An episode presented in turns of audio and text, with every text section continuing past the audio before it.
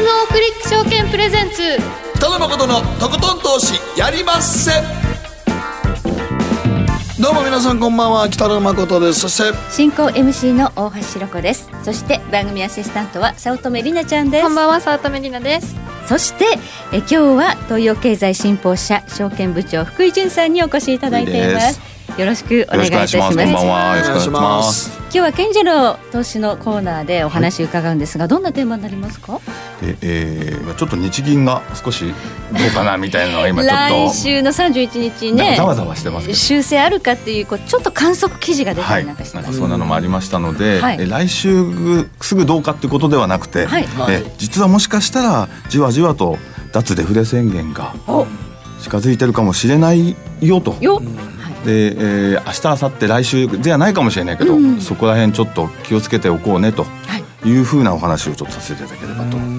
はい、その場合どういったセクターとかどんな銘柄が面白そうなのかっていうところまでまでお話を伺えたらと思います。よろしくお願いいたします。よろくお願いいたします。そしてえー新コーナーのマーケットフロントラインのコーナーでは B コミさんの愛称でおなじみえー心トレード研究所所長の坂本慎太郎さん番組初登場です、はい。えー元かんぽ生命のファンドマネージャーだった坂本さん、まあ、ラジオ日経で引っ張りだこなんですがこの時間にね来てくださるということで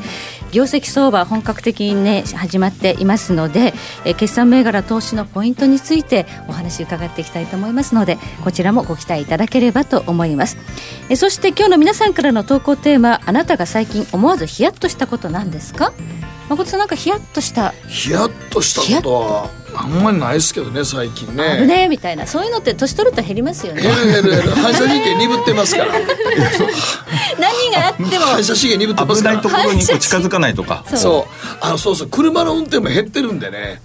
あそうそうそう。しない方がまあより安心。それはお年というよりはあれじゃないですかやっぱりこう。どんどんどんどん車社会じゃなくなってきてるみたいなところああがあるんじゃないですかそう。ね。うんまあ、自動運転になればもっとねうん。ヒヤリとする瞬間減るかもしれないでですすけれどもね。ね。はい。はい、ということであなたが最近思わずヒヤッとしたことなんですが、えー投稿していただければと思います。そして今日は月一延長戦もあるんですよ。うんそうですね。はい。延長戦ございますので皆さんよろしくお願いしたいと思います、月一延長戦では広瀬隆夫さんフロリダ在住の広瀬隆夫さんと電話をつなぎまして米中貿易摩擦ですとかね、えーアメリカの、まあ、景気についてもいろいろとお話を伺っていきたいと思いますのでこちらもご期待いただければと思います。えーそれではこの後誠とひろ子の週刊気になるニュースから早速スタートです、はい。北野誠のとことん投資やりまっせ。やりまっせって何語ですか？さあ。この番組は良質な金融サービスをもっと使いやすくもっとリーズナブルに GMO クリック証券の提供でお送りします誠とひろ子の週刊気になるニュース。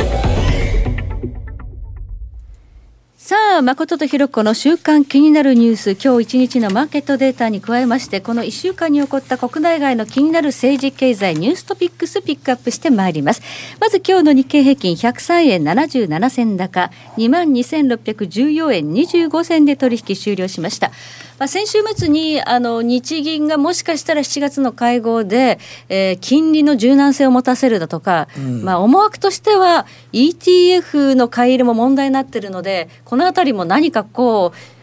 改善する？なんか出るんじゃないのっていう、ね、思惑がかなり今広がっていましたよねびっく。りしましたねやっぱりね。えまあ、あの日本最大の株主ですからね日銀は日銀はもうですね。だってあれでまあ言ってみたらねファストリーユニクロさんがもうめちゃくち買わゃれましたよね。買われてますからね。25兆円ぐらいでしたかね。そうです ETF の額度ということでいきますそうとね。だから、はいあの日経225に集中してるんで、トピックスとかね日経全体じゃないんですけどその225にと、まあ、登録された株価は当然安定してるわけですから実質日銀がでも ETF やめるってなったらやめるっていうか出口戦略を探るってなったらこれちょっとえらいことになりますよ。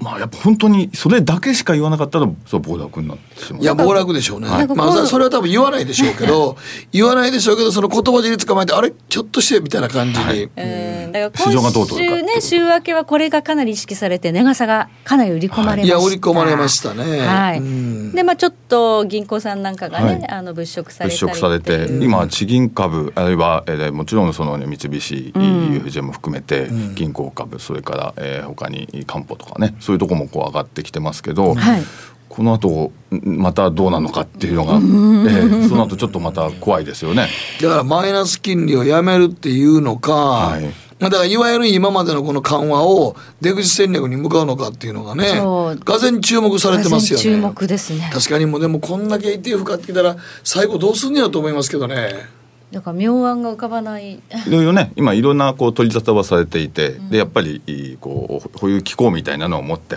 よいしょってとりあえず移しておいてそこで、えー、とりあえず需給を管理してで少しずつ処理していくとかいろんなこうあのやり方というのがあるということで直ちにいきなりということはいや直ちにいきなりは絶対できない。絶対できないですよね。大暴落しますから。だって7月初旬ねあの日経平均ガーッと売られたのってこの ETF の残高がものすごい増えたからだっていう、はい、その配当とかねいろいろこう支払いに向けるための換金売りが出たっていうふうに言われてるんですよ、多分日銀の影響もかなり大きい。日銀の影響もということだしそれからまあ、本当今月は最初何も日銀実は買わなかったりしましたからね、それでやっぱりあれ？みたいなところで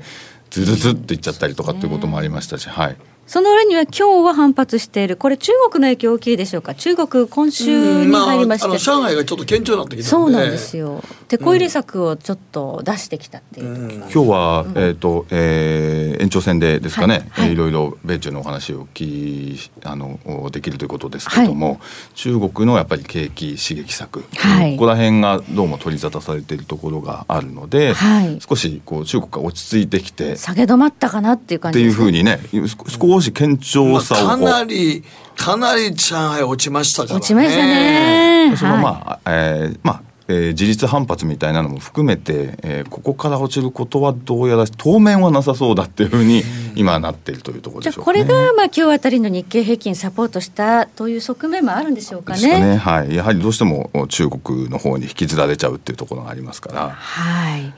えそしてダウ平均です。197ドル65セント高、25,241ドル94セントで昨日24日の、えー、株式市場を終えています。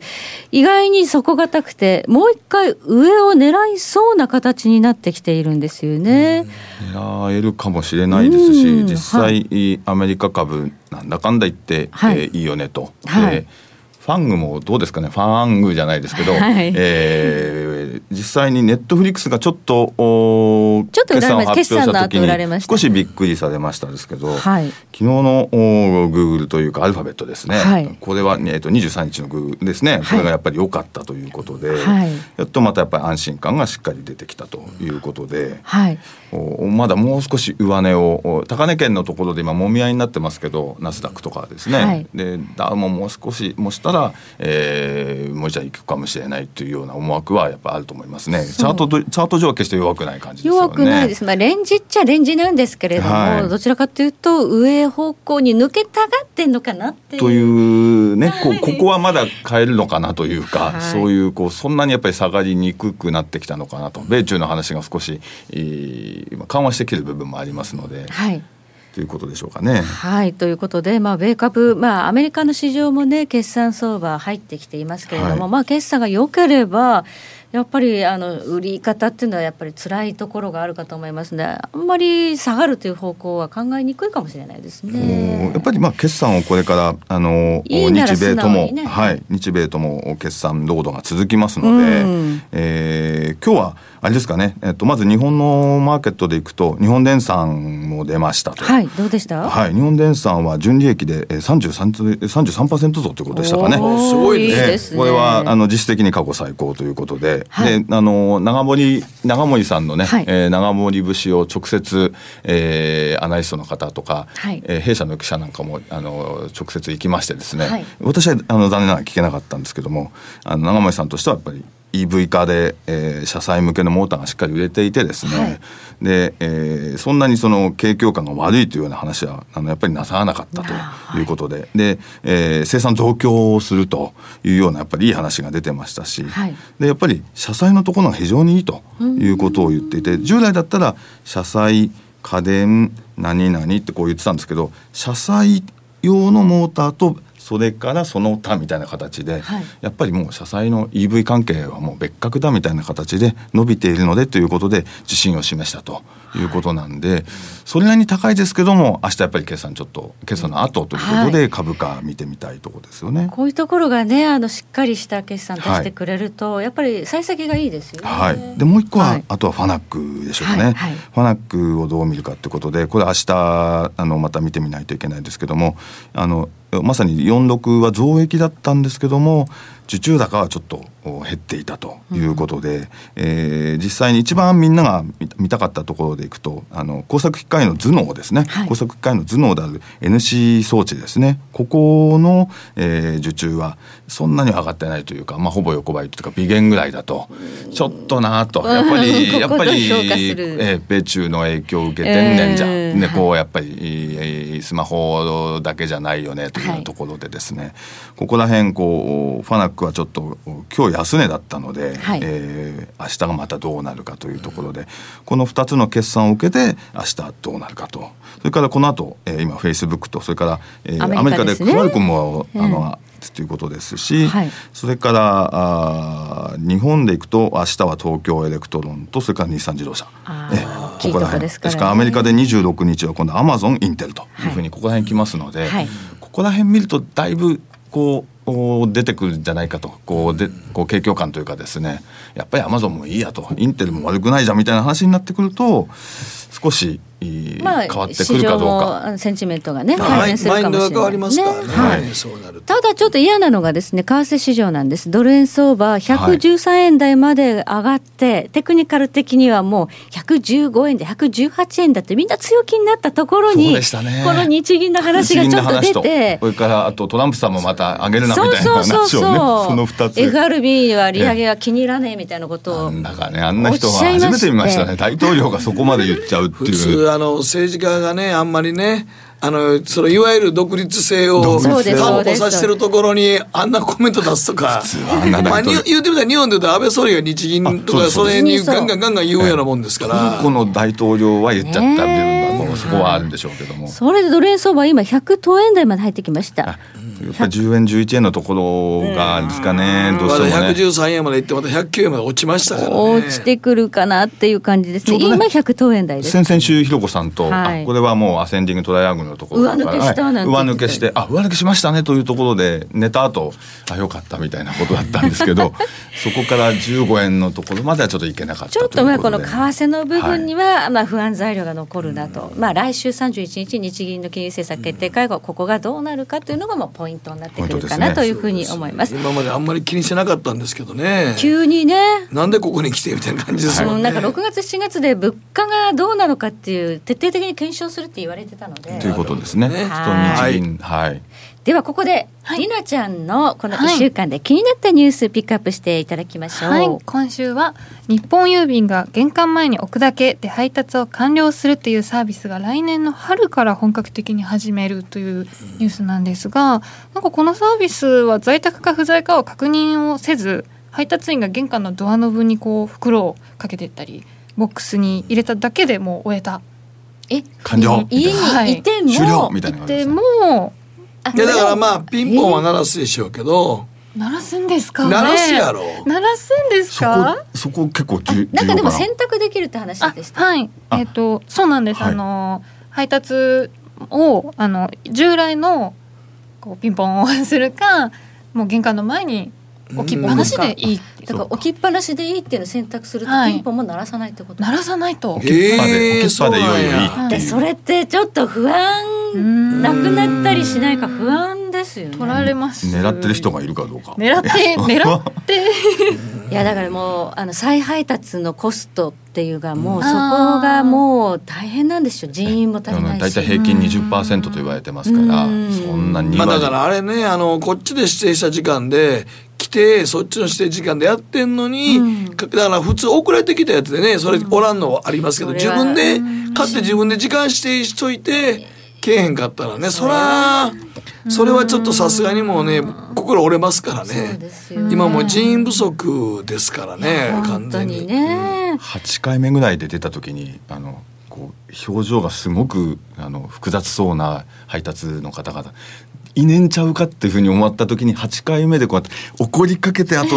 こうか顔が和んでこうほっとされる。8回目っていうのはこうピンポンって福井さんちのピンポンが8回目、はい、8回目こう8回目、まあ、8回目っていうかな鳴らすのが8回目じゃないですけどこう時間が微妙にこう経っててでたまたま奥の方にいたりして。たま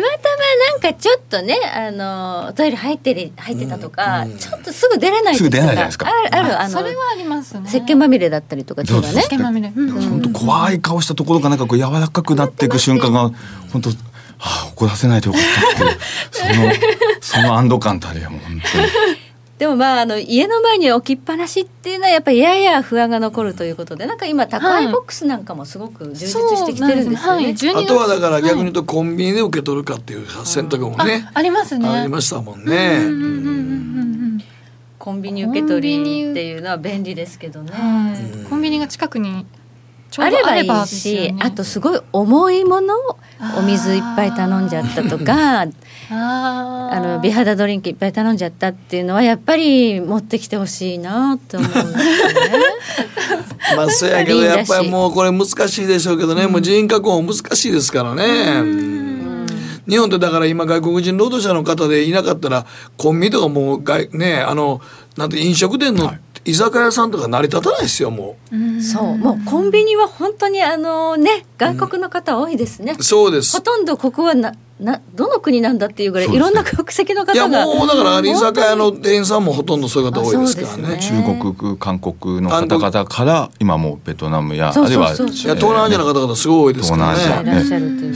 そういう手を借りないとサービス業も回っていかない回っていかないです回っていかないです。だから今ちょっと日本だからそのその辺の空をちゃんとどう,、ね、どういうふうにするかっていうのがやっぱりすごい難しいところだと思いますけどね、うん、課題になってるといよいよもう玄関前にポンと置くだけで配達完了の時代が来るかもしれない。そうですね。いうことですね。はい、はい、以上誠とひろ子の週刊気になるニュースでした。この後はマーケットフロントラインです北野誠のとことん投資やりませ。ん誠さんより私についてきなさい。わかりました。ねえ先生好きって10回言って。それ10回クイズでしょ。いいから。じゃあ好き好き好き好き好き好き好き好き好き好き。僕も先生好き。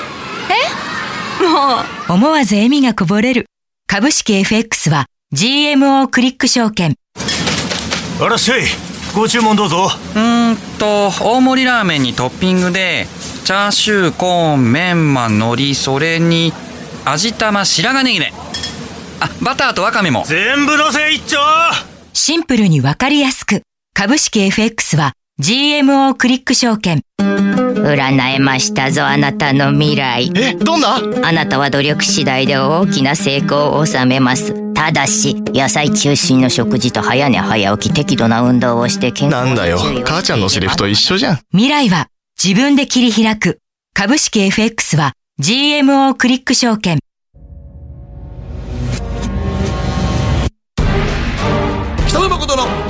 ん投資やりませ。ん誠さんより私についてきなさい。わかりましたさて、ここからはマーケットフロントラインです。今日は番組初登場です。ビーコミさんこと坂本慎太郎さんです。こんばんは。よろしくお願いします。よろしくお願いします。通常この時間はもうそろそろお休みを、はい、まだまだ資料作った仕事しますよ。起きてらっしゃいますか。はい、明日も早起きですからね。そうですね。はい。さあ今全体相場ちょっともみ合いなんですけれども、はい、年後半に向けて。強気でいらっしゃいますか？弱気でいらっしゃいます僕は強気です。あどど強気ですね。ど強気？はい、ど強気？今年の高値は多分年末にかけて超えてくるんじゃないかなと思ってます。まあどんどん3万とかそういうのはないんですけど、はい、まあ、うん、そのまあ背景はですね何でしょうか、えー、まあ需給面と、はい、まあ、業績面でアップサイドがあるとい。うことなんですけど、はい、まあ、需給面はですね、えー、皆さんご存知の通り、えー、外国人投資家はですね現物先物ともに売り越してますので、まあ、特に先物の方の買い戻しがですね、まあ、年末にかけてあるであろうと、年前半は誠さん外国人が相当日本売ってめちゃくちゃ売りましたもんね。売りましたね。何兆円なんか3兆円とか言われてそうです。現物だけでもそれぐらいあって。それぐらいあった言ってました、先物はその倍近く。あ先物7兆円近くそうそう全部合わせてそのぐらい、はい、でそんだけ売ったらやっぱりねあの買い戻さなきゃなりませんから。で思ったほど、あの下がってなかったですか？らねそうなんですそこはね個人投資家ガンガン買ったんです日銀と個人投資家で支えましたっていう形なんですよ。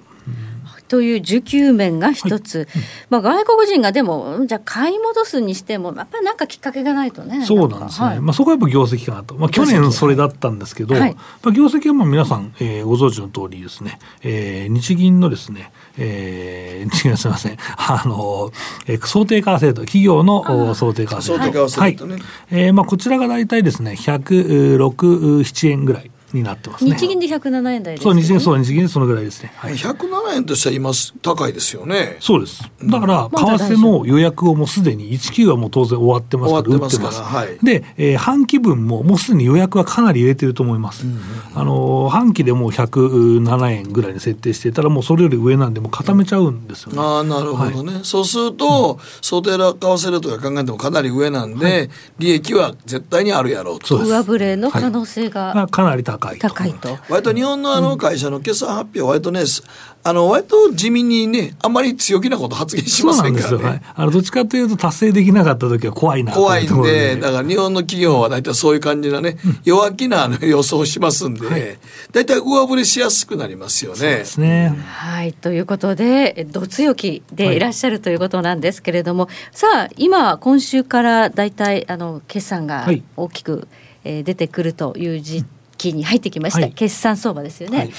えー、ここはこの決算相場ではまだ動かないですか？そうですね。あの全体動かないんですけど、やっぱ個別が動くという時期かなと、ね、個別は注目もあるということですか、はい、ありますね。はい。どんなふうにこの業績相場っていうのは見ていけばいいんでしょうか？まあ業績相場、業績投資の基本はですね、はい、えー、やはり、えー、業績進捗率投資だと僕は思っています。進捗率投資。はい、今日は資料これちょっとあの、多分進捗率分からへんと思うから、進捗率を教えていただいてもらってよろしいですか？えー、進捗率っていうのは、はい、えー、会社が、えー、今年このぐらいの、えー、利益を想定しますよっていうのを、はいえー、大体5月の半ばまでみんな出すんですね。はい、で出して、えー、それに対して、えー、どのぐらい、えー、その儲けましたかっていうそのラップみたいなもんなんですよ。だから、えーと、1年を100%とすると、はい、四半期ごとに決算あるので25252525っていうのが、えー、基本になります。はい、でこれが、えー、仮に最初から40ですよって40%ですよ。25%が人口速度なのに40%ですよっていうふうに出すと、はい、この企業ってすごい儲かってるねという形に受けるわけですよ。第一四半期だけでね40もいっちゃったらすごいよね、ってことですね。ということは、はい、この40が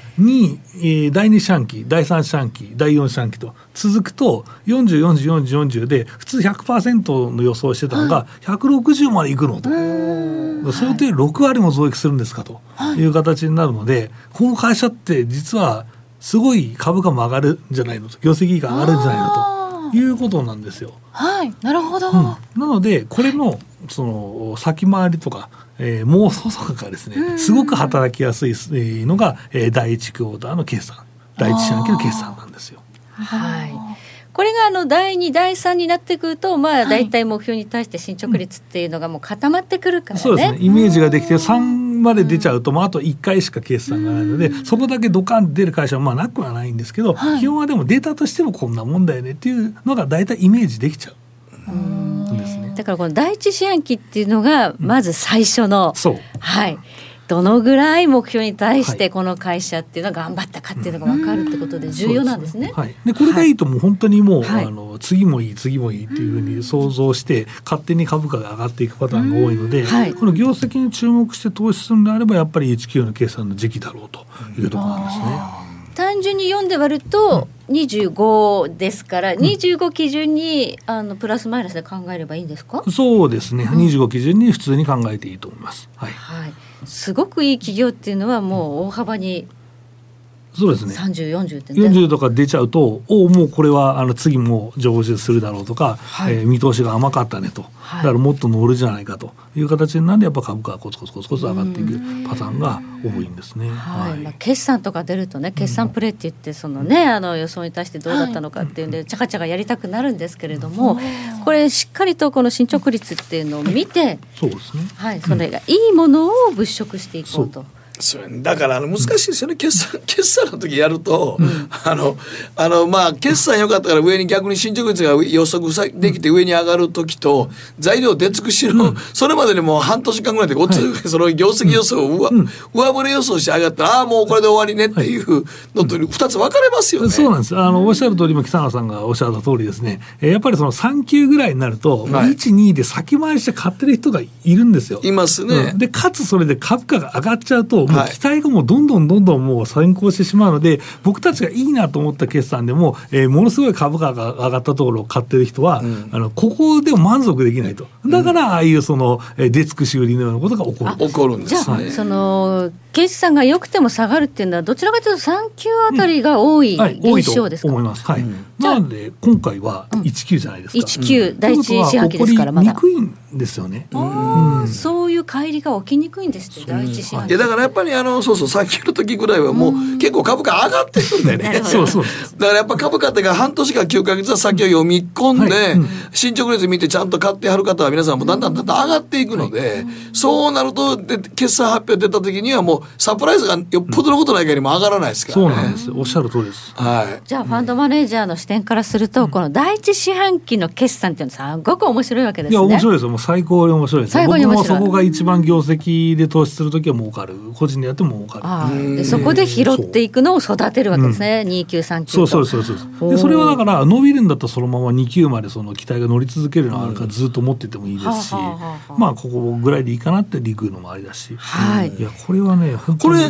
の1級出てからで、うん、そこからでも全然遅くないんですか？それはいい質問ですね。そこはねすごく僕はですね、えー、決算プレイっていうと大体先回りして、うん、この決算いいんじゃないかなと思ってこう買うんですね、はいはい、でそれでその通り大体人間みんな安い時に買っときたいと思うから。そうそうなんですよやりたくなるでしょ？でもねこれね実はね間に合うことが多いんですよ。はい、あの出てから見てあこれ進捗いいなって買っても結構1級2級は助かるパターンが多くて、はい、それはやはり多少ちょっと売られてもまた戻ってくる、そうですそうですそうです。あの売られずにそのままいっちゃうこともありますあの高いなと思ってもポンって買うと、うん、えー、そのまま期待がずっと続き続けて、うん、あのサインが出たというのを見ていた方4割増とか、はい、4割ぐらいの進捗だったら、えー、それを40%の進捗のものを買ったら、勝手に上がっていくということも結構あるんですよ。だから19のやつは見とから見といてそれを買う方がいいんですね。そうですね。一番面白いです。一が一番面白いんや。はいあとは僕がよくやることは、ね、セクターのですね、えー、色を見るんですね。例えば、えー、その進捗率がたくさん出てるセクターってどんなセクターがあるのかなっていうと、はい、このセクター業績がいいんだっていうのが分かると逆に、えー、そこを中心に投資するとか,、だからそういうそのなんていうのかな分布図みたいのがですね、えー、あるんでそこでそうですね。いい時例えば半導体って半導体でいい時は、半導体の業績の銘柄固まりますもんね。絶対にいいってことになりますもんね、うん、ひょっとしたらだからこの19決算を全部まとめるとサインが出るかもしれない。去年はね、はい、製作所ってついている会社が、実はあの進捗が良かったんですよ、はい、なんとか製作所倉田製作所とかそうだ、はい、あとちっちゃいところまでですね、はい、それ大体機械か電気系の会社が多かったそうですよね。去年のど真ん中だったじゃないですか。ハイテクと FA とか、はいはいだからそういうのが1級にして読み取れたと。えー、面白いですね。じゃあこのやり方でうまくそこが取れたってことですね。うん、はい。僕ら僕とか大橋さんついつい先回りしてなんか顔を持って なんかあれって思う時ありますけどやっぱり1級出てからでいいんですね。焦っちゃダメですね。はい。注意点ありますか？はい、えー、注意点やっぱ季節性に優位ということなんです。はい、1級はあんまり気にしなくていいと思いますが、はい、えー、これ業績進捗率投資をすると4級がすごく出る業種ってやっぱりありますよね。例えば、えっと、お家うちとかはい、住宅、うんはい、あの子供の転校とかがあるから、はい、3月までに引き渡してくださいとか言うと、うん、やっぱりその3月だから13月期に、えー、すごい売り上げ、まあ、利益が集中するという会社とかあとはですね観光庁の仕事しているところですね、はい、あと予算が年度末で決まってますのであそこまで使い切らないそうそうですなのでそこにお金がボンと入ると、はい、えー、案外 NEC とかもそうなんですね。観光庁の仕事多い大きいところも。受けてますからね、はい、ということですね。そういうブレがまあ偏る時があるセクターによっては季節性というのがあるということで、そこには注意した方がいい。はい、その他にはこのサインというのが、ねはい、それ二つあるんですけど、はい、えー、増配と自社株買いというのがございます。増配するところはいい企業、まあ、増配はいい企業ですね。いい企業に決まってますね。それはもう決まってます。はい。自社株買いもですね、はい、えー、まあ、会社がその株株をまあ自分で買うので、まあ、ある意味、まあ、償却しなきゃ変わらないですけど基本は、えー、需給的にも、えー、会社がもう持っちゃうんでプラスになるし、はい、まあ、将来的にそれを償却すると一株利益も上がると、はい。えー、いうことなので、はい、えー、非常にですねいいですね、えー、そのサインなんですね。はい、で嬉しいです株主も。うん、はい、でこれがですね19からはなかなかやりません普通は。普通はやらないだってそこの原資がないとやらない、えー、だってまず自社株買いもやっぱ儲けがないとなかなか踏み切れないし、はいはい、えー、増配も儲けが確定しないと配当を増やすぞって言えないわけです、ね、はい、だからなかなかないんですけど。企業も慎重で、うん、1級の段階でこんなに張り切っていろいろやらないのが普通なんですね、う。ん、そうなんですはい、仮にこれをやった企業があれば、はい、多分続きでも業績がいいんじゃない？1級でやると相当の自信だと、自信があるから1級でやるってことはそうですよね。そうですはい、最初の決算の時にもそれやれるってことは相当今期見込めるってことですよね。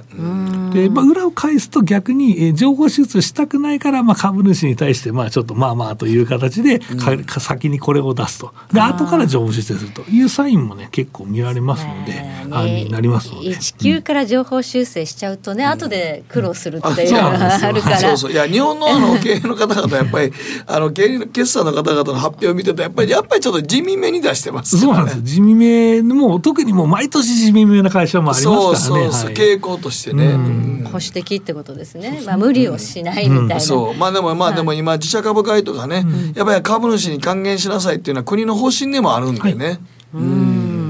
じゃあこの増配とか自社株買い1級の段階で出してくるっていうところはかなり狙い目ではあるというサインですね。はい、では決算本格化してきますけれども、坂本さん的にはどのあたりが今回面白そうっていうのあるんですか、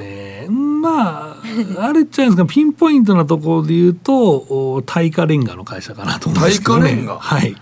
何ですか？あの耐火レンガってまあですね、えー、とまあ具体的な銘柄をまあ大手を言うとですね、はい、えー、黒崎播磨とか、はい、あとは品川リフラクトリーズとか5352の黒崎播磨、うん、5351の品川リフラですね。はい、はい、えー、とこれはですね、まあ耐火レンガって何かっていうとまああのあれですよ、まあ耐火性が高いレンガなんですけど、そのまま、ね、はい、そのままなんですけど、はい、あのどっちかというとその航路っていうそのなんていうんですかね鉄を作る。まあ、まあ、言ってみたら、まあ、あの、製鉄ですよね。そうです。製鉄用の、あの、鉄を作るですよ。でっかい炉があるんですよ。はい。あの、このごっつい高い炉ですね。そこを補修需要が結構ある。ああ、そうですね。まあ、当然、当然火力使ってますので、レンガも傷むと。はい。はい、で、かつ、ボロい、ボロボロの使ってることが多いんですよ。もう本当にその戦中とか戦後とかに作った炉をいまだに使ってる会社があるので、やっぱりそれボロい分報酬も、えー、なかなかそれはもうひっきりなしに出てくるわけですね。もう何十年も使い続けてるところがたくさんあると。そうです。あとは、えっ、と、まあ、それが好調な理由はですね、中国の環境規制もあるんですね。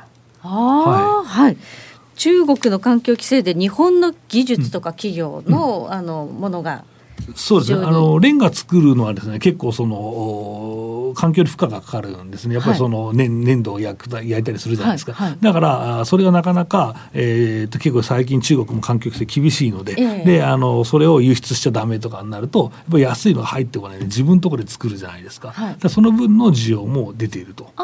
いう形なんですよ。だその辺も見てですね、はい、えー、結構大化レンガあってこの2年ぐらい23年非常に業績が良くて、はい。で、えー、特に黒崎針はもう先行して買われてますので、まあ、あの同業双璧をなすですね品川リフラー今日ちょっと高値抜いたぐらいなんですけど、はい、まだ先回りできるレベルにあるんじゃないかなそうですなんかちょっとレンジを少し超えてきたかなぐらいですからね、うん、今日あたりね。はい品川リフラクトリーズというのが注目かなということです。が結構先回りして買われちゃうってい。うのは去年とか一昨年とかここのところ良かったっていうのがもう皆さん覚えてらっしゃる方がいるということですか、はい、去年は本当に19はかなりの上昇が見られましたので、はい、あのもうこれ2年この状況が続いてるんで3年目もあるだろうとかね、うん、いう投資はしてる人がいるんじゃないかなと思いますね。はい、はい、えこの辺りの決算っていうのはいつぐらい出てくるんですかね？まあ期今月末から来月の半ばまでには、はい、出る、ね、はい、出てくるちょっとこれねそう、えっと、毎回同じ日じゃないんですよこの大手2社ずれるんで。ずれるんでそのずれを見てここがこうだからここはこうかなとかね、はい、うん、いうのも案外面白いしあと品川リフラーはイソライトっていう、まあ、子会社があるんですけど、はい、そことまあ決算がずれてたりもしますので、はい、その辺も考えながらですね株価に織り込まれたのかな織り込まれてないのかなとか、えー、見ながらですね、えー、投資をしてでも品川は今日また今チャチャート見てますけど、うん、これはあれですねちょっと、うん、あのあまあ、月足で今見ましたけど、はい結構あの新高値取ってきてるんですね。そうです。はい。ようやく取ったっていうあでもこれはでもいいですね。はい、新高値取ってくる銘柄は上がこう重たくないってことですそうです上もはい重たく今まで結構買ってきた人がそれなりに皆さん儲かってきてそうですはいこれ次のステージに移る感じですねこのチャートそうですねはい。で黒崎はもう早々に抜いてますのでまあそういう形になればですねまだいけるんじゃないですかそうそうみんなようねあの新高値抜いた後にね買ったらあかんという人です実は新高値取ってる銘柄の方が買わなあかんんですけどね。そうですね。高値を変えるかどうかってところがね。いやいやでも高値超えるってことは今まで買ってきた人がそれなりに儲かったってことですから。回転が効くから売っちゃった人もまた買おうかなっていう形になって形になるんですよこれが、その発想がね初心者の時はなかなかないからね。そうなんですよ。いやいや逆張りで売りたくなるところを普通は買うんですよね。じゃこれ逆これね逆張りしちゃダメなんですよこれね。そうね。そうなんですよね。やっぱり抜けてきたところ買うのは基本ですからね、はい、まあ、この辺りのセクターが今注目ということでいよいよまあ決算業績相場本格化にまあ入ってきたというシーズンですけれども、まあ、今回こうやって拾っておいて、今この夏すぐにぐわーっと全体が上がることはないかもしれないけど、はい。秋口から。そうですね。秋口からはかなり僕は自信があるので、はい、まあ、秋口までは、まあ、あの米中の貿易摩擦とかねこれからまだ続くかもしれませんので、はい、まあ、その辺のおしめ買いをする感じで、まあ、お茶を濁しつつですね、はい、えー、まあ年末にかけての上昇秋ぐらいから取ると、はい、で新興市場に関してはもう皆さん興味あるところだと思うんですけどようやくですね、えー、今年つけた1月の高値の需給不安がこなれてきてますので、はい、ようやく手出せる時期かなと。抜けした、えー、そうですね。その辺で選べるのが、えー、7月末からお盆休みまでということで皆さん、やっと、やっとマザーズも悪抜けしました、そうですね。ようやくあの月もうちょっとあると月曜日にですね、えー、その下がるっていうのが最近ないんですよ。あなくなった。ようやくなくなったんですよ。収書に売るっていうのがあったんでそれがなくなったんで、だいぶ急いで投げなきゃいけない人が月曜日に売られるっていうのはあれもう週末に多分信用取引でもうお衣装かかってる人らが売ると月曜日大体やられるんですよ。ってことは月曜日落ちてるってことは回転効いてないですよね。そうですで月落あとはその兼業投資家の人がもう自分やられてるから見たくないと思ってるけど週末しょうがないから見るかと思ってやばいやばいって月曜日と。それがねなくなったんじゃないかなそうあそう。月曜日そう。そうマザーズとかジャストが下がってる時はあれあの信用取引でやられた方々がもう慌てて売らざるを得ないっていう状況、いや、経験あります、あります。自分の中で経験ありますけど、あの、なんか木曜日ぐらいに、いや、えらいこっちゃ、えらいこっちゃ、言うてるうちにも、月曜日には、あの、え、あの、売らざるを得ないですから、それ、信用、お衣装かかってきたら。ね、あるある。だからそうすると一番困るのは月曜日下がった時は、あ、あかんねんなっていう、しばらくね。でもちょっとさっきの推奨してあった5351の品川ですけどもこれすごいですね、うん、こんだけ株価上がって新高値取ってね PBR0.75 そうなんですよ、はい、めちゃくちゃ割安株なんですね。もともと割安株で数年儲かってたんでそこの分がやっぱりかさ上げされてるんです。でも少なくともこれ PBR が1いくとしてもまだあと500円ぐらいの余地は全然あります、ね、そうですね。もともと安い。ああ久しぶりにちゃんと買おうかな。がぜ注目ということでお時間です、はい、えー、ここまで、えー、坂本さんにお話伺いました。どうもありがとうございましたざいました。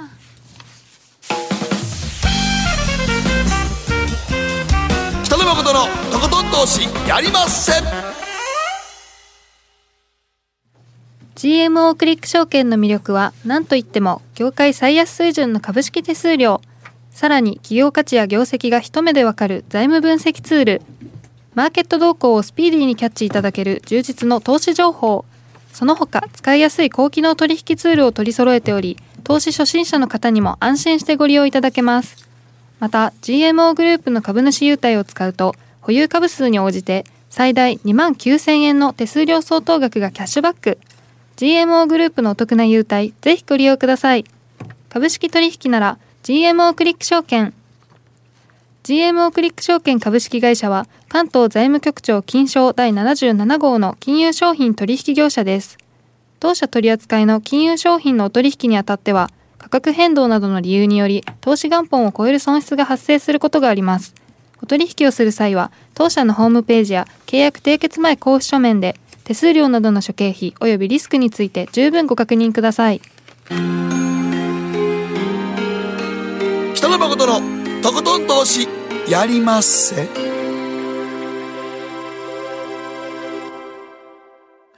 賢者の投資。さあ改めまして。東洋経済新報社証券部長福井潤さんにお話伺います。よろしくお願いいたします。今日のテーマ実は近づいている脱デフレ宣言物価下落の悪循環脱出は買い？というお話なんですが物価下落は止まってるかなという印象はあるんですが、実際のところ、今、物価、どういう状況ですか、そうですね、えー、ちょっと大きな話にこうタイトルだけ見ますとね なってるところもあるんですけども、はい、えー、最近できますと、実はあのなんかだめだ、だめだとか言われてるけれども、うん、えー、直近の6月の消費全国消費者物価指数見たりしますとですね18か月連続で実は前年同月を上回ってる。18か月。じわじわじわじわ。じわとちゃんと上がっててはいるのね。ですね。はい、ででも、まあ、2015年を100とすると6月の全国消費者物価指数でいくと101.0ということで あの地味ですね。地味ですね。前年同月比でいくとあの0.8っていうところなんですね。ですね。微妙なとこでしょう。地味やな。地味ですね。でやっぱりでは原油高とかやっぱりエネルギー価格の上昇がやっぱりそこを後押ししてるから、うん、えー、じゃあエネルギー以外でちゃんと上がってるかっていうと、えー、上昇幅が限られる部分もあると、まあ、日銀は2パーって言ってますからね。日2パーですね。で何年前から言ってます？もうもうねずっと言ってたそのやっぱり。13年から、12年13年ですね。はい。年ぐらいになる。黒さんがね4月にということになってからもう、はい、もう本当5年そうですね。5年以上になっちゃいますねね、はい、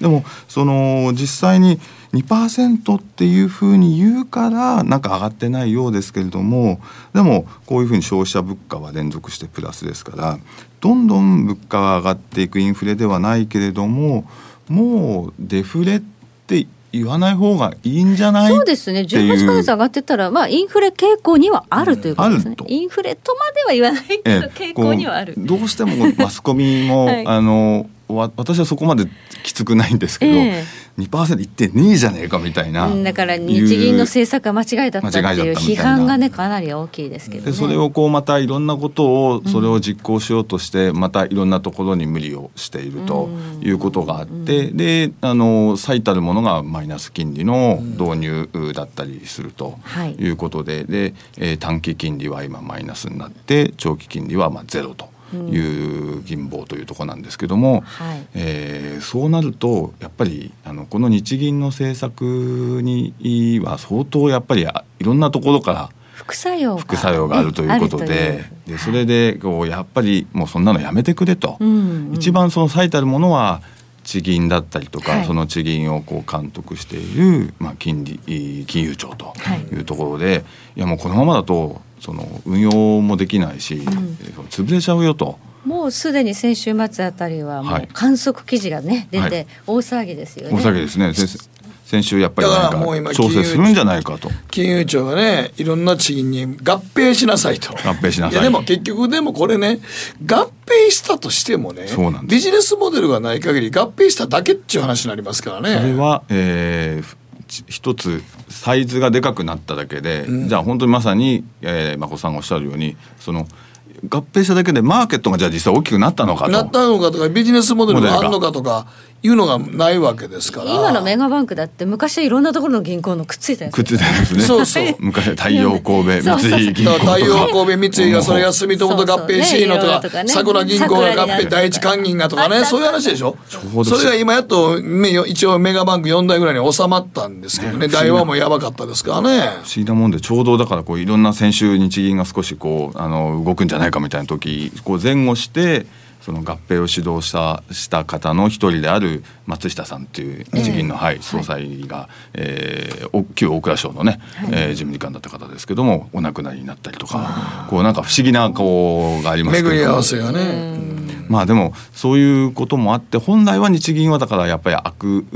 どうしてもこうあまり人気が芳しくないというかまあ、えー、人気はもう決してないですから、マイナス金利とかはやめたいというところでそれによって、えー、もうプラスにしてですねで、えー、銀行に稼がせてあげたいと、それをあの一つやっぱり自分たちはそういうことはできないので政府にそれは当然そのデフレ脱却宣言みたいなことを言ってもらうデフレ脱却宣言っていうのは過去にも、はい、ありましたね。ありました。ね、はい、05年の小泉政権の時。小泉政権の時いっぱいやってますね、はい、はい。これは郵政解散かいろんなことがこう結局セットになって、はい、で最終的には、えー、短期間で06年にかけて30%前後ぐらい株価が外国人が買った買ってきたことによって上昇しましたと。じゃ小泉さんが脱デフレ宣言をして、はい、郵政解散っていうということになりましたですね。はい。怒涛の株高が来たわけです。来ましたんですね。あれですよ郵政解散の時すごいもう今でも忘れもしませんけど本当に株上がりましたから、ね、上がったね。だって小泉政権の時の最初株価日経平均ね8000何も時で、はいはい、もうこのままいったら日経ダメやでって言ってる時に。あの後小泉さんが立て直してまあまあ一番多い懐方大きかったは竹永さんが。そうですね。理想な銀行を救って足利銀行を潰した。はい。そう。あっからです。バッタバタ銀行潰れていくっていう恐怖に駆られていた時代です。それをやっぱり救ったことによってあで金融はこれはもうこれ以上血は流れないんだなと。いろんなことがこうこっこっからあっからですよね。ありましたね、外国人はそこをまあ目ざとく当然最初からそこは分かっていて入ってきたということで一段とまた05年に入っていったということなんですけども。はい。まあ詳細の構図は若干違ったにしても、はい、その時に脱デフレ宣言が出ていたっていうことはあります、ね、連想が働けば、は。い、もしまたこのタイミングで、えー、脱デフレ宣言が日本に出れば、はい、外国人戻ってくる可能性あるは今こうやってあの坂本さんのところでもおっしゃってたように、えー、あのまさに先ほどのお話っていうのは外国人はこう上半期もうめちゃめちゃ売り越してたということで。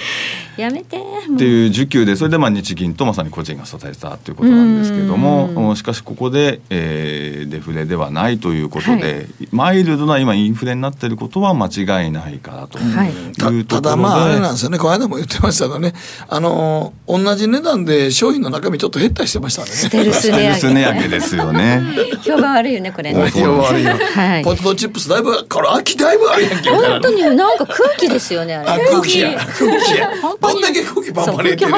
風船ちゃうねんそそんな感じなのよ。こうやっぱり価値を高めて、うん、あの値上げしてるところは今間違いなく値上げできてると。できてますからね、はい、それから今までヤマトみたいに明らかに先ほどの話もあのありましたけども、えー、明らかにサービスが安かったわけですね。うん、そうですね。だから、えっとまあ、ちょっとヤマトはなんかいろいろ変な請求があったっていう話ですけどもそんな話はちょっと置いといてもともとのサービスはちょっと安すぎたということで、それはだいぶ水準が訂正されて、えー、高くなってきた、まあ、サービスの、ね、値段も上がってくる、はい、人件費も上がってくる。人件費も上がってくるということなのでもうそれがもうちょっと今サービスとして明らかに日本人のサービスって安い。今あのホテルなんかも実はあの安いと、うん、でその5つ星じゃなくて3つ星ですね。というかそのトップクラスのホテル例えばハイアットとあの日本の御三家みたいなのを比べた時にあの明らかに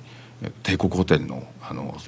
価格とサービスの兼ね合いでいうと安いとすごいサービスだって言われてんだけどもっと本当だから価格上げてもいいんですね。ね外資はもっと高いもんね。であとはお客様は神様だみたいなのがどうしてもあってなかなかそこは上げられない部分もあると。そこの転換を図るためにも、はい、まあ、政府にちょっと、まあ、宣言してもらって、はい、日銀も金融政策をちょっと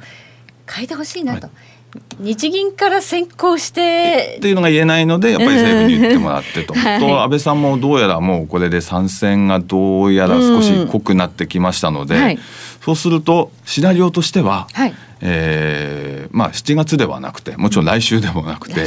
えー、9月の総裁選が終わってからまあ、年末ぐらい例えばですね、はい、来年の選挙を見据えた形で来年はもうもう一回また今度参議院選挙がありますから、はい、えっと、増税もしするということでしょうから、はい、そういうことを考えると、えー、来年、まあ、年内にやっていくというか、えー、年内にあるのかどうかと,、というところで今やってもちょっと今アメリカの方が経験いいですから、そういう意味では、えー、円高にもならないんじゃないかと。いう、もしかしたら、はい、今年の末から来年に向けてそういう宣言が出るかなという期待が芽生えている中でもしそれがあった時にはどういうセクターがそうですよね、注目ですか？そういうことでいくと当然脱デフレということになりますから、はい、えー、海外のその日本株の投資を抑えてきたやっぱり海外投資家の資金が戻ってくるとい。う可能性はありますので、はい、そうすると本格的にそこでえー、三菱 UFJ とか、ね、三井住友とかみずほとかここら辺がようやく買われるかどうかというところですね。いやもう本当にずっとね蚊帳の外ですからね、うん、これだって日銀が ETF 買ってなかったらこの辺もねもうダメですね。全然ダメだったと思いますね。まあ、さんがおっしゃるようにやっぱり完全にビジネスモデルはまだ転換してないのでやっぱ LINE に勝てるような LINEPay とかに勝てるようなそういうちゃんとしたようなサービスを出していかないとあの完全にその無条件で上がるかどうかっていうのはビジネスモデルの限界っていうのがありますよね。はい、それからあとはあノンバンク関係、はい、ええー、そういうことで、え不動産とかですねここら辺やっぱり地価上昇への思惑等が働くので、はい、ここら辺でいくと、えー、不動産株三井不動産であったりとか、はい、三菱地所であったりとかオリックスであったりとか、はい、ここら辺が、えー、金利が復活することによって、えー、可能性があるのかなと、それからあとはお金があるようなところトヨタ銀行とかトヨタ銀行ではないんですけど トヨタ自動車キャッシュリッチ企業とかですね。はい、であ皆さんその買って損したってみんな思ってらっしゃるゆうちょ銀行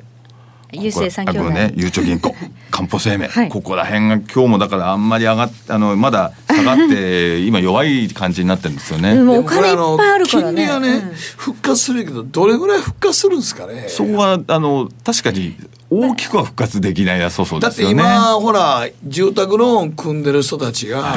金利復活やけどみんなほとんど変動金利してるでしょ。これ上がりすぎると今度は、えー、バタバタとということになるので、はい、銀行を助けるギリギリのところまでやるかどうかっていうところでしょうね。だって今それやってもし金利バーン跳ね上がったら、はい、住宅ローンの金利が跳ね上がったらそうですね。多分「おい!」って絶対またこれこれはこれでまた。これは松さんおっしゃる通りで長期金利をそのゼロ近辺から0.1にするだけでそれだけでも全然違うと、うん、それだけでも当面銀行が助かるからと、うん、そこぐらいまでなんでしょうかね。そうですかね、まあ、来週ではなくて、はい。まあ、前の0.1ぐらいでいいんちゃうの？それでもあのやっぱり銀行経営には当面は寒天の自負じゃないですけどいやまあしばらくはだからビジネスモデル作るまでのそうですね。どういう動きに松にはなるでしょうけど。かもしれません。ただあんまり急激に上がるとね住宅ローンとかね車のローン組んですらみんな「おい!」ってなりますから。出口も難しいわね。いや難しいですと狭いところだと思います。はい、はい、以上賢者の投資でした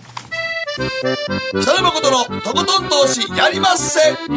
やりまっせって何語ですか？さあ。あらっしゃい。ご注文どうぞ。うんと大盛りラーメンにトッピングでチャーシューコーンメンマ海苔それに味玉白髪ネギねあバターとわかめも。全部のせ一丁。シンプルにわかりやすく。株式 FX は GMO クリック証券ねえ先生好きって10回言って。それ10回クイズでしょいいから。じゃあ好き好き好き好き好き好き好き好き好き好き。僕も先生好き。え？もう。思わず笑みがこぼれる。株式 FX は GMO クリック証券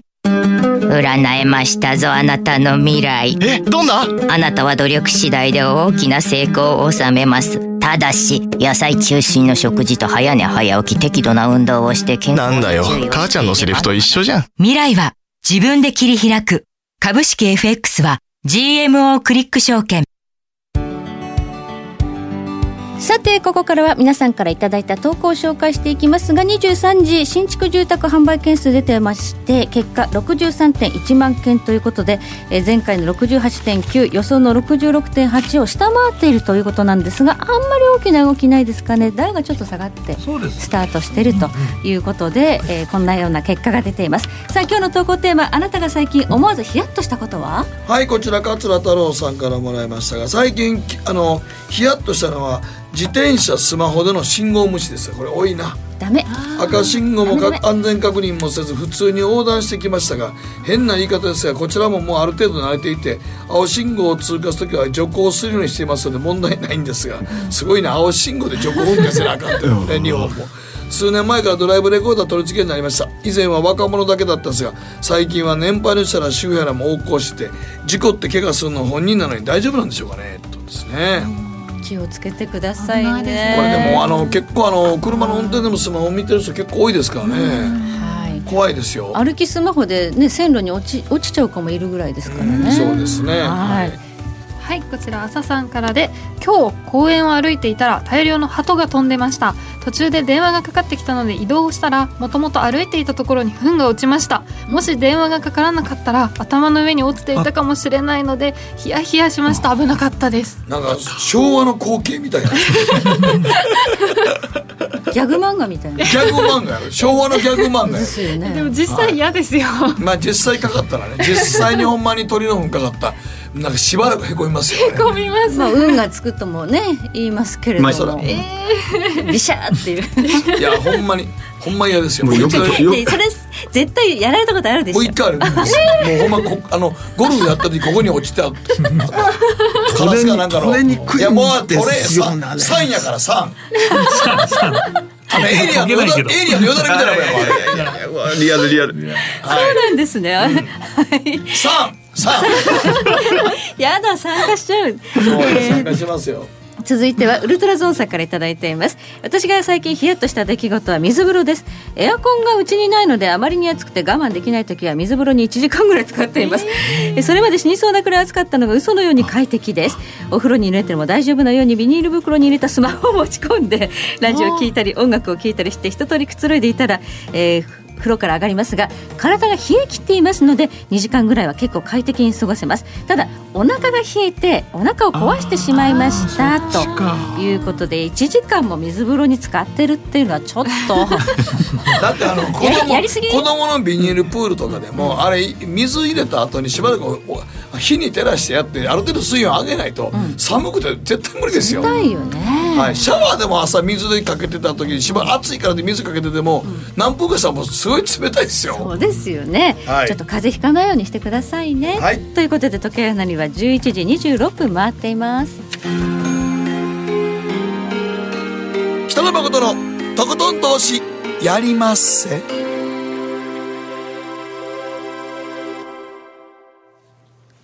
この番組は良質な金融サービスをもっと使いやすくもっとリーズナブルに GMO クリック証券の提供でお送りしましたはいということでございまして今週来週の重要指標でしょうね。はい明日 ECB 理事会があるんですけれどもまああんまりね前回いろいろと決まっちゃったので、ねはいうん来年の夏ぐらいまで利上げしないって言ってるんでそんな重要なことはないと思いますけど、うん、決算いっぱい出てきますね。そうですね、はい、決算はまあハイテクどころ、まあ、今日も出てましたけどまた、はい、えー、キヤノンですとか、はい、東京エレクトロンとかね、はい、注目ですよね。はい、うん、大きいとこいっぱい出てきます。あとアメリカの GDP かなりいいって言われてますね、うん、これ相当な 4, 4点何々 はあっていうような。そうですね。なんか国が1個でっかいのが増えそうなぐらいのはい。アメリカ GDP ともしかしたらそれでドル高になるのかなというような気もするんだけど。素直に考えた方がドル高にかけてる人たちも多いと言いますので。そうですね、はい。はい。ということでこの辺りが注目。そして来週火曜日日銀に大注目ということですね。すね。はいえそして、え現在ユーストリームと YouTube ライブで行っている動画配信は7月いっぱいでユーストリームの配信を終了。8月から YouTube ライブのみとなりますので皆さんこちら気をつけていただければと思います、はい、えこの後は23時30分から月1延長戦拡大版放送しますので引き続きご覧いただければと思います。え今日は福井さんそして坂本さんどうもありがとうございました。ありがとうございました。じゃあ延長戦も見てね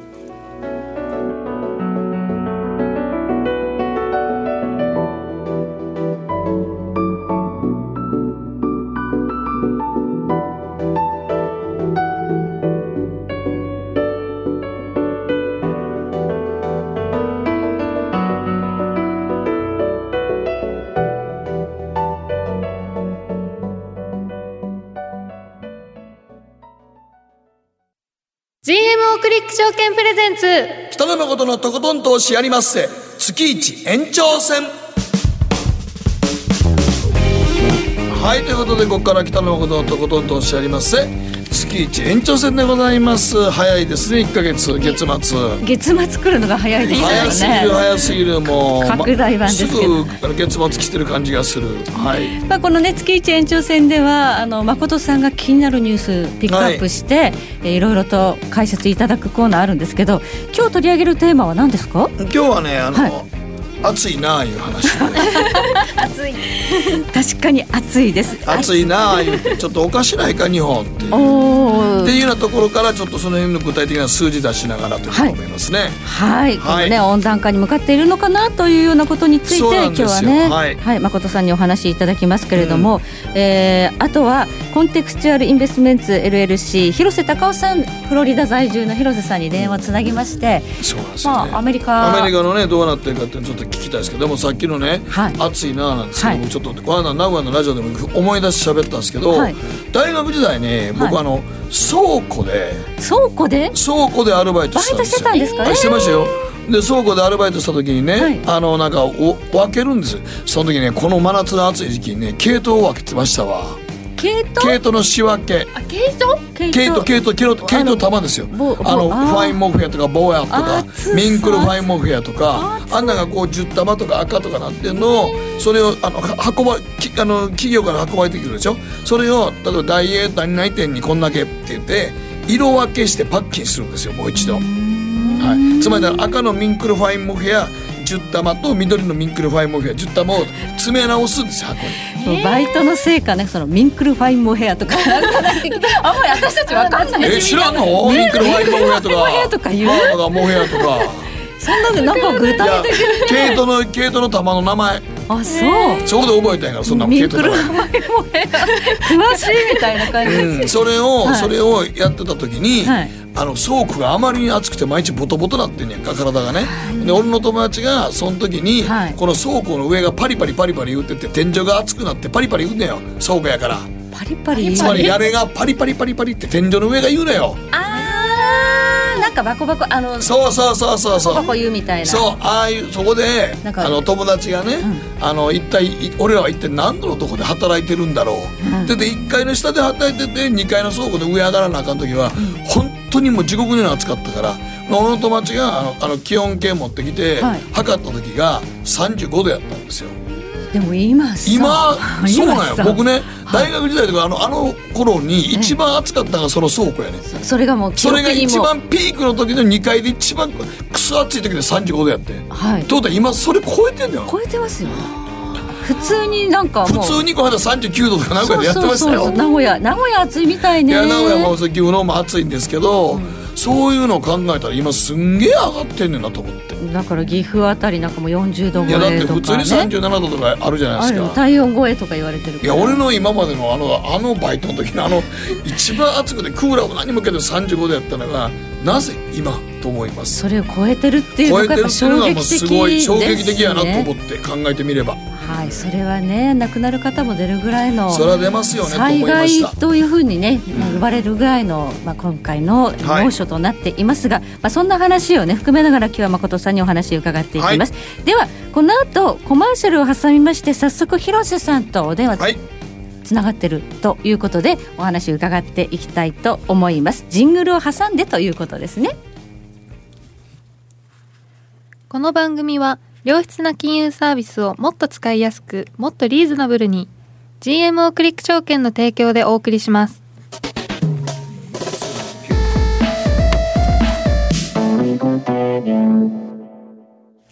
さあここからはマーケットホットラインです。今日はフロリダと電話がつながっています。広瀬さん。よろしくお願いします。こんばんは。こんばんは。はい。よろしくお願いします。今日の広瀬さんはちょっとテーマが金利の動きに注目してくれということなんですけども。そうですね。はい。あの、まあ、先ほども話題になってましたけれども、その日銀の、その、はい、金融政策会合が今月末にありますけれども、これがあのアメリカでも非常に注目されているということですよね。はい、これ今アメリカがどういうふうに日本の日銀のこの金利の話が注目になってるんですか、はい、その理由は、えーまあ、今、日本の金融機関どこも運用なんですんで、はい、アメリカの債券にも日本からわざわざたくさん投資してるわけですよね。それはもう絶対そうでしょうね。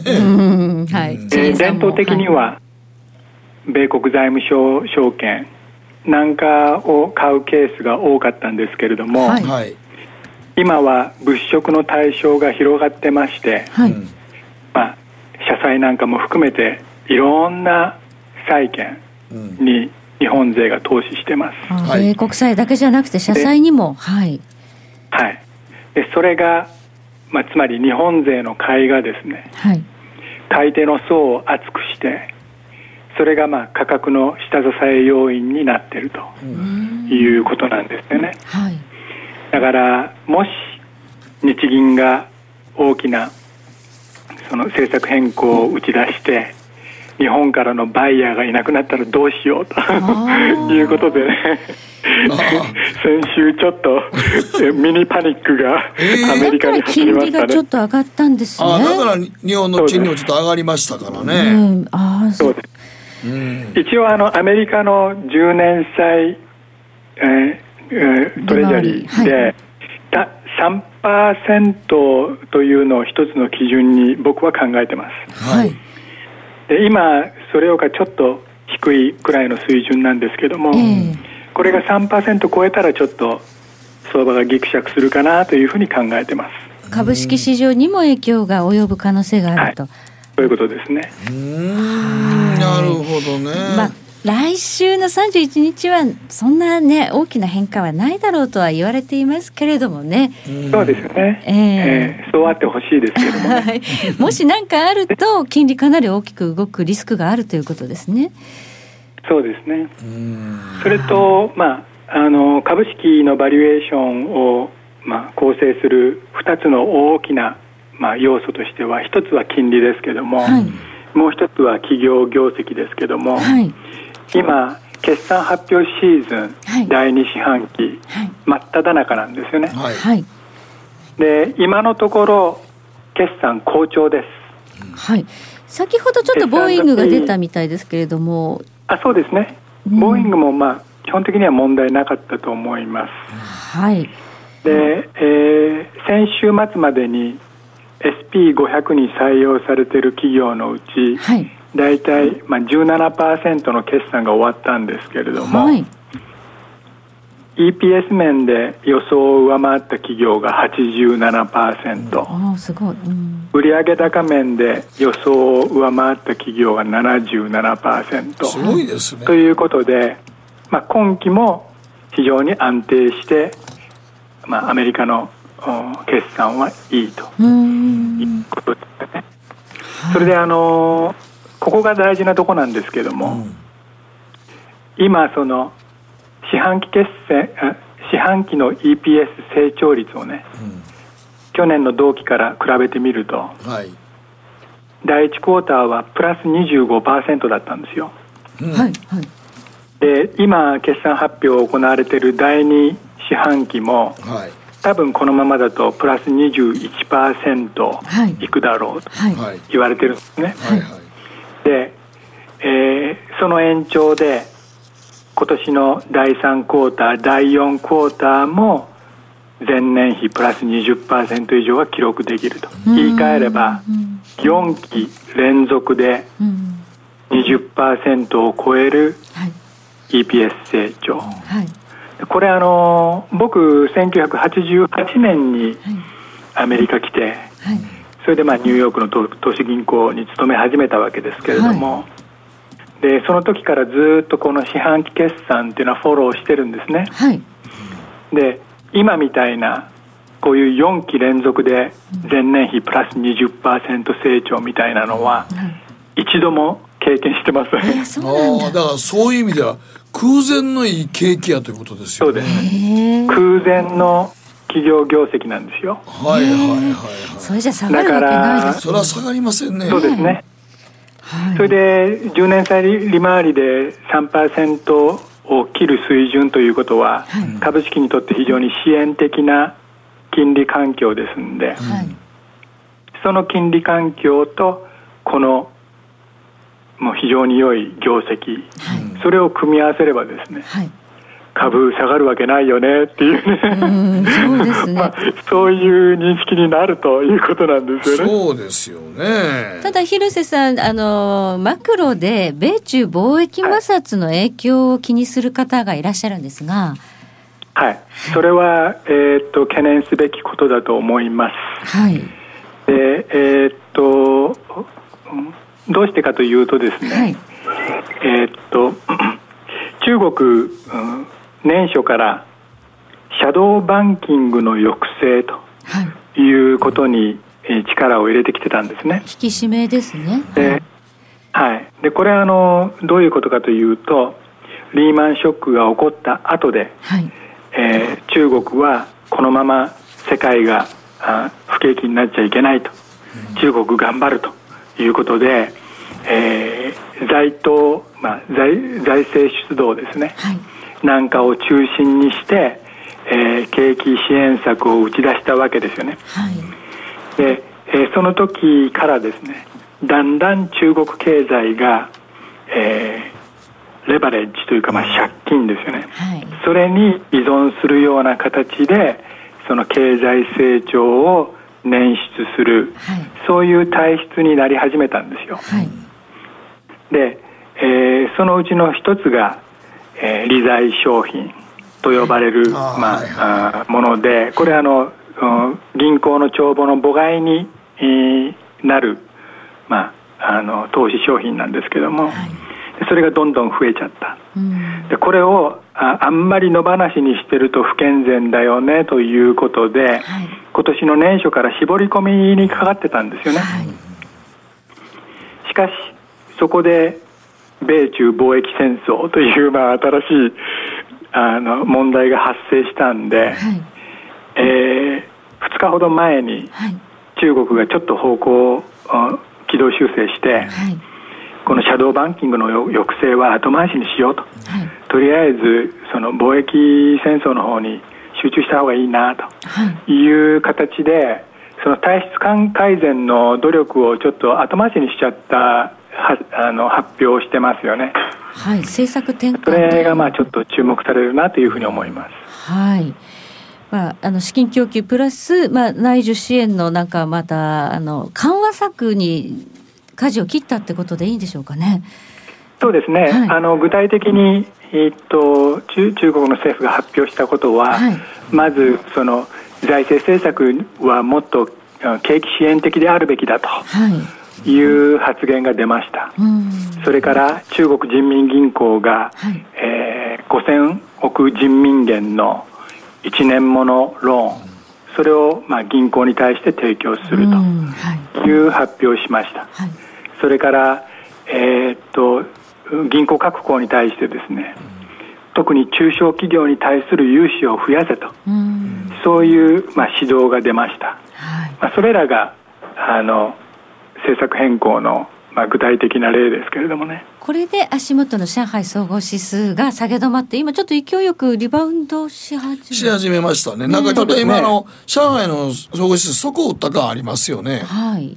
そうですね。で、えー、まあ、その様子を見てて、私なんか感じるのは、はい。えー、まあ、中国政府非常に頑張ってるというか、うん、あの、うん貿易戦争に直面して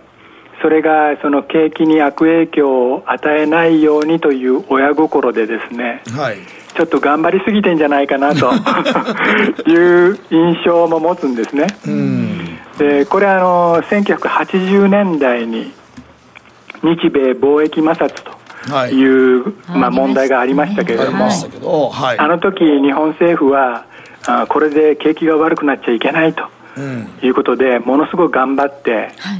でそれが結果で、まあ、バブル景気を招いちゃった。ということがあったと思うんですよね。はい。だから今回のその中国政府の舵を切った様子を見てるとですね、はい、どうもあの時を彷彿とさせるようなね、えー、そういうノリがありますよね。じゃあそれは相場的にはどういうことなんだというと、はい、短期的にはその上海 A 株は買いと。はい、いうことだと思うんですね。ただ、はい、その中長期で考えるとこれは必ずしも中国にとってあの良い展開ではないと思いますね。結局どこかで弾ける可能性があるあるということですかね。ねただまあでも、ね、あの米中のあのこの貿易摩擦は。はい、こ先ほどのような日米と同じで長期化しますね、その話聞いてると。そうですね、えー、っと日米貿易摩擦は10年以上にわたって、はい、バトルが繰り広げられたんで、はい、今回のその米中貿易戦争も、はい、まだあの始まったばっかりだというふうに考えるべきだと思うんですよね。じゃあむしろそのてこ入れで中国はバブル化する可能性があるということですね。それはそれで置いといてということで。そうですね。それともう一つはそのトランプ大統領、入信財務長官、はい、その他その他、まあ、政府の閣僚がですねああでもないこうでもないという、まあ、為替に対する発言、えー、あるいは中央銀行に対するその口出し、まあ、そういったことをまあいろいろやり始めてるわけですけども、はい、えー、まあ、一般論で言うとそういうその政府関係者のその口出しというのは、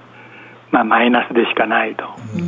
いうふうに僕は思いますね。相場か乱要因だということですね。ノイズはたくさんあるけれども状況としてはアメリカは絶好調の景気中国も手こ入れもするだろうということで、決して弱気はしない方がいいということではありますね短期的に。はい、あの今は、はい、僕は強気に考えてます。短期的にただ今年の1月ね、はい、1月末思い出していただければ、はい、ダボースにあの無入信財務長官が言って、はい。ドル強すぎるっていう 発言しましたよね。あまあ、あの時あれがきっかけで、はい。株式市場急落した経緯もあるんで、そうなんですよね。あのトランプ大統領もそうですけどアメリカの政府高官が時々金融政策とかなんかこういろいろ言うときに大体マーケット荒れますからね、はい、はい、あんまり良くないと思います。そうです、ね、そのリスクは、はいこのところのアメリカの大統領というのは FRB に対する口出しというのはあんまりしなかったんですけども、はい、昔は結構口出ししてたんですね、例えば1960年代であれば、えー、っとリンドン・ジョンソン大統領だったと思いますけれども、はい、当時の FRB 議長、えー、っとなんだっけウィリアム・マーチンを自分のテキサスのその農場に呼びつけてそれで低金利維持しろっていうふうに脅かしたとかね。あるいはその後に FRB 議長になった、えー、バーンズという人がいるんですけども、はいはい、その人も、まあ、あの結構ニクソン大統領とかから介入を受けて、うん、で特にバーンズの時はですね、えー、そういう政府からのプレッシャーに負けてそれで金融せ金融政策がゆるゆるになってそれがまあ70年代の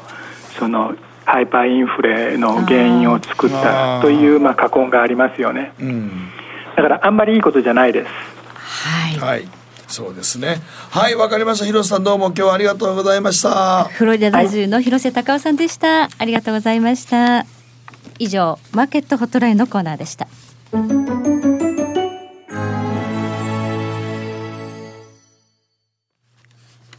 GMO クリック証券はおかげさまでファイナンスマグネート社2012年から2017年の調査において FX 取引高が6年連続で世界第1位を獲得。FX ネオは50万口座を突破しました。GMO クリック証券は安い取引コストが魅力であることはもちろんパソコンからスマートフォンまで使いやすい取引ツールも人気。またサポート体制も充実しています。FX 取引なら取引高世界ナンバーワンの GMO クリック証券。多くのお客様に選ばれるその理由をぜひ実感してください。GMO クリック証券株式会社は関東財務局長金賞第77号の金融商品取引業者です。当社取扱いの金融商品のお取引にあたっては価格変動などの理由により投資元本を超える損失が発生することがあります。取引をする際は当社のホームページや契約締結前交付書面にて手数料などの諸経費及びリスクについて十分ご確認ください。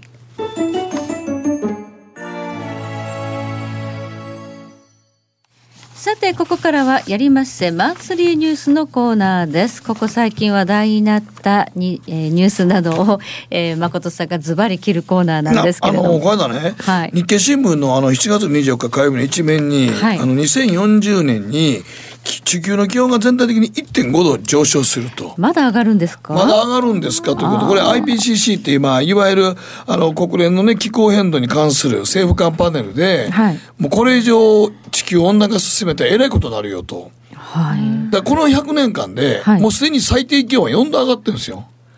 だから僕とか、まあ、あの、ひろこさんと僕が同じ世代にするとちょっとややこしいんですけどいや、ちょっとりなちゃんに近いとあ、そうです。すみません。まだ伸びしろあるんで ね。伸びしろまだあるんですけど、ええ、実は僕とかひろこさんが習った日本の気候って、はい、四季折々があってとかいう話で、はい、あの、どっちかっていうと、温帯気候って習ってましたよね。あ、なんかそんな言葉でしたね。ところが今、はいもう完全に亜熱帯なんですよね日本もう本当に。つまりあの本場は四季折々があってちゃんとあの季節春はね、春夏秋冬があって日本ってええ国やねと思った時代がもうちょっと終わりかけてまして、はい、なんか雨の降り方も。そうだからゲリラ豪雨ってあれ東南アジアとか行ったらよく僕行ってた時思ったんですけどスコールですからね完全に。スコールですよね、昔のちょっと夕立という風情のあるもんじゃないですよね。そう。どしゃーって降りますからね。そう。夕立はねあの8月の終わりぐらいにねねちょっと雷が響いて夕方雨が降ってその雨が降るために秋に近づいていくっていう形だったんですけど、うん、今はそういう秋に近づくとかっていうもんでもなくて ただ単にも気温の上昇とともに急激な雷雨と竜巻が起きて、日本ってそんな竜巻のある国はなかったですからね。そうですね。今結構それ竜巻が観測されるって、そうですね。そんなアメリカのアメリカの中西部とかそうそうのような気候になってるから、ちょっともう日本もその考えたこの気温の上昇って日本みたいな島国でもこれすごい上がってきてるんで、はい、ただあのもう CO2 のね、はい、どうせ削減せなあかんというのもあるんですけど当然中国とか、インドも絶対これやっていかないと国際社会的に言うと今北極の氷溶けてきてるんで、はい、あの白熊さんとかアザラシさんとかこ乗る氷がなくてちょっと大変なことになりつつあるという。えー、そんなレベルなの？そんなレベルです。だからあの浮いてる氷がこの、ね、上にアザラシさんとかあのある程度上に上がらなあかん動物たちが奪い合いをするという。でもなんでここでアザラシさんとか白熊さんってさんつけるのか。ちょっと。妙に可愛いなっていやいやあの ちょっとしたあのリスペクトしてるんで。ねリスペクト。僕はあの意外と動物全ての動物リスペクトしてるんでさかなクン見たとかあってなんで。なんでここだけなんかさんつけるのかなってちょっとちょっと思いました、ね、思いました。いやだからまあちょっと白熊だから白熊くんとインバーターエアコンですね いや でもそんなになっちゃってんの今。そうだからそこでそういう意味で言うと、株式投資的なこと言うとあの、まあ、今でも結構もう高いんですけど、はい、あのさっきの言ったインバタイの代金とか空調とか空気清浄機っていうのは、うん、多分これから中国とかインドでもっと必要とされていくやろうなと思うんですよね。はい、はい、だからそういう観点から言うとあの環境をきれいにする。日本のさっき言うてあったあの制路もあったでしょ、はい、レンガのやつもそうですけど、はい。はい、中国が必要とするとかっていうのもそうですけど環境汚染も含めて、うん、中国とかインドとかは多分人口の多い国はこれからどんどんどんどんその辺削減求められるんで、はい、CO2 削減とか考えていくとそういう技術を持った技術を持った日本の国がやっぱりまあもうあの空調メーカーでは大金は世界ナンバーワンですからそ、ね。はい、その辺の株価は長い今でもそうやけど、ずっと大金の株ってすごい右が高いで上がってますから、高くもなってるんですけど、はい、ちょっと PBR とか PR とかいった考えちょっと変えないかなってぐらいまで来てますけど、はい、まだ伸びしろとか、うん、中国とかインドとか東南アジアでも多分その空調っていうのが人間って豊かにな今いつの間にか気がつけば、うん、ねウォシュレット普通になりましたからね。あれないともう気持ち悪くてしょうがないですもんね。そういつの間にか僕ねウォシュレットもなんか当たり前になってきてるし、うん、うちの子供らも気がつけばもうウォシュレット当たり前の世代になってきてるんでああそっか当たり前なのか。そうなんですよ。当たり前になりつつあるんで、はい、だから今新幹線の中でもウォシュレットもついてきてますから、はい、で僕らが昔ウォシュレットって考えられへんかったよなっていうことが、はい、あんな気持ち悪いお尻洗うって何それってなって言ったのが今あれもう当たり前ですから。そう考えるといずれ中国とか、まあ、インドとかも東南アジアも空調ってこんな暑いの当たり前やんけと思ってやっぱり人間って一度快適を知ると戻れないです戻れないですから、ね、肉食を知るともう肉やめられないのと一緒そうこの間まで中国の人って、鳥と鳥ばっかり食べてはったやみたいな。魚あんま食べてなかったのがきゅうりマグロ食べたらマグロとそうだからサンマもね取られちゃって大変とか。っていうとこも含めてやっぱりそうなんですよね、うん、この暑くなって一つだけ私いいのは、はい、あの40度ぐらいになると蚊が動かなくなるんです。あそう35度を超えるとあんまり蚊は動かないんですってね。今年はあんまり刺されなくて。蚊はいないですあんまり。でしょ？今年いないなと思って。はい。蚊が今ね、なんかのあまりの暑さで、こういう樹木の葉っぱの下、裏に折ってじっとしてるんですって。活動できないんですって。あんまり暑すぎると、そうだからそれ刺されないなっていうのがなんか調べたらそういうことみたいで。そうそう考えると、うん、昔のは僕らがよく刺された時代は、うん、そこまで暑くなかったってことね。よう刺されてね。はい、はい、ということでございます。はい2040年に向けて気温どんどん上がっていくというニュースでした。時計の針は11時56分回っています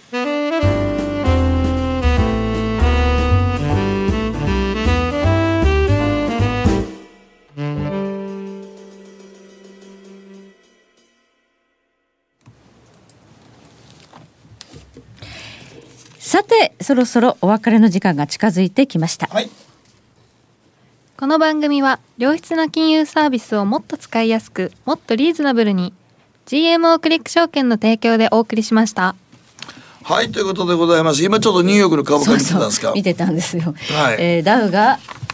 77ドル安ということでちょっと今日は弱いですね。弱いですでも今日の広瀬のお話聞いてると、うん、あんなにすごい絶好調なんですねアメリカ企業。はい。EPS 成長4四半期連続で伸びてるっていうのは。だってだって1929で2521でしょ？っていうふうにおっしゃってましたね。それはなかなかないですよね、うん、だから1988年に渡米してから初めてだっていう。言ってましたがそんだけ